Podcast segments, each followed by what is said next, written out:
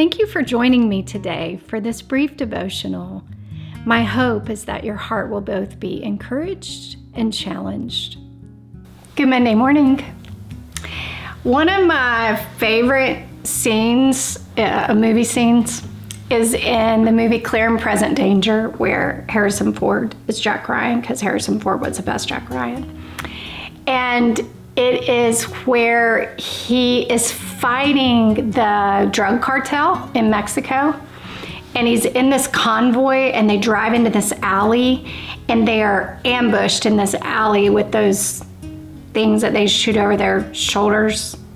I don't know what they're called, but they're like bombs that they shoot off their shoulders. But RPMs, RPGs. Dustin's helping me. No, I just said what they. I don't know what I just said. Anyway, it's wrong. RPGs. They shot them and they like ambushed their convoy. And I think Harrison Ford's the only one that survived in the whole convoy, but it was very intense scene. And I was thinking in our own life that we have a real clear and present danger today, too. And sadly, the clear and present danger actually exists inside the walls of many churches that are teaching a gospel that is not true.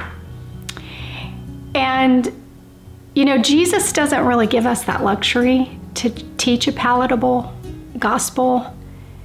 And the reason he does it is doesn't give us that is because he knows that it's the enemy's strategy to take us out in the storms of life.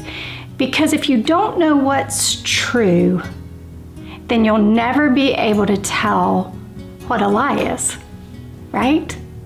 If there's not a clear and concrete truth that we can build our lives on and stand on when the storms come, then any rushing wind can take us out. And so Jesus told this in the Sermon on the Mount in Matthew chapter 5, verse 19 and 20. He said, If you trivialize even the smallest part of God's law, then you've really trivialized yourself. You've you've done yourself a disservice if you take a piece and say, well, that doesn't really matter to me, because all the word matters to us. It says, take in the whole counsel of God. And he goes on to say, he said, but take it seriously.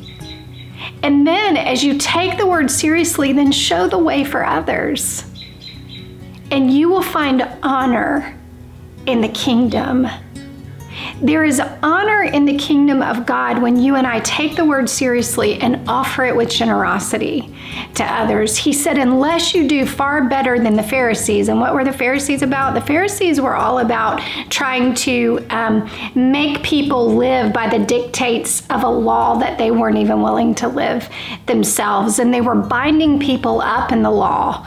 But Jesus was saying that the law really is freeing, but it all matters it really does have vital importance. He said, if you unless you do far better than the Pharisees in the matters of right living, because they would say one thing and do another, you won't know the first thing about entering the kingdom of God.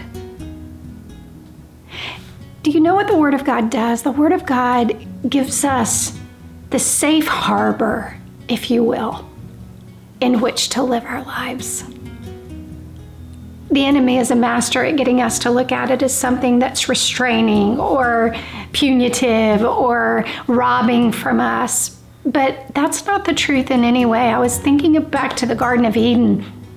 When God gave them the whole Garden of Eden but said, Don't touch this tree, it was a boundary of love and protection. Even when he moved, removed them from the garden, it was a boundary and love of protection, so they then couldn't go back and eat of the tree of life and die in their sin or live in their sin forever. So the word is for us. You and I need it in our lives. We don't need to trivialize it, and we don't need to look for a gospel that makes us comfortable. Our hearts matter too much. The storms are too real and too hard not to have a firm foundation built on even the smallest principled truth of the Word of the living God. If your heart was encouraged today, please know that we have many other resources available for you. You can discover all of those at reclaiminghearts.org.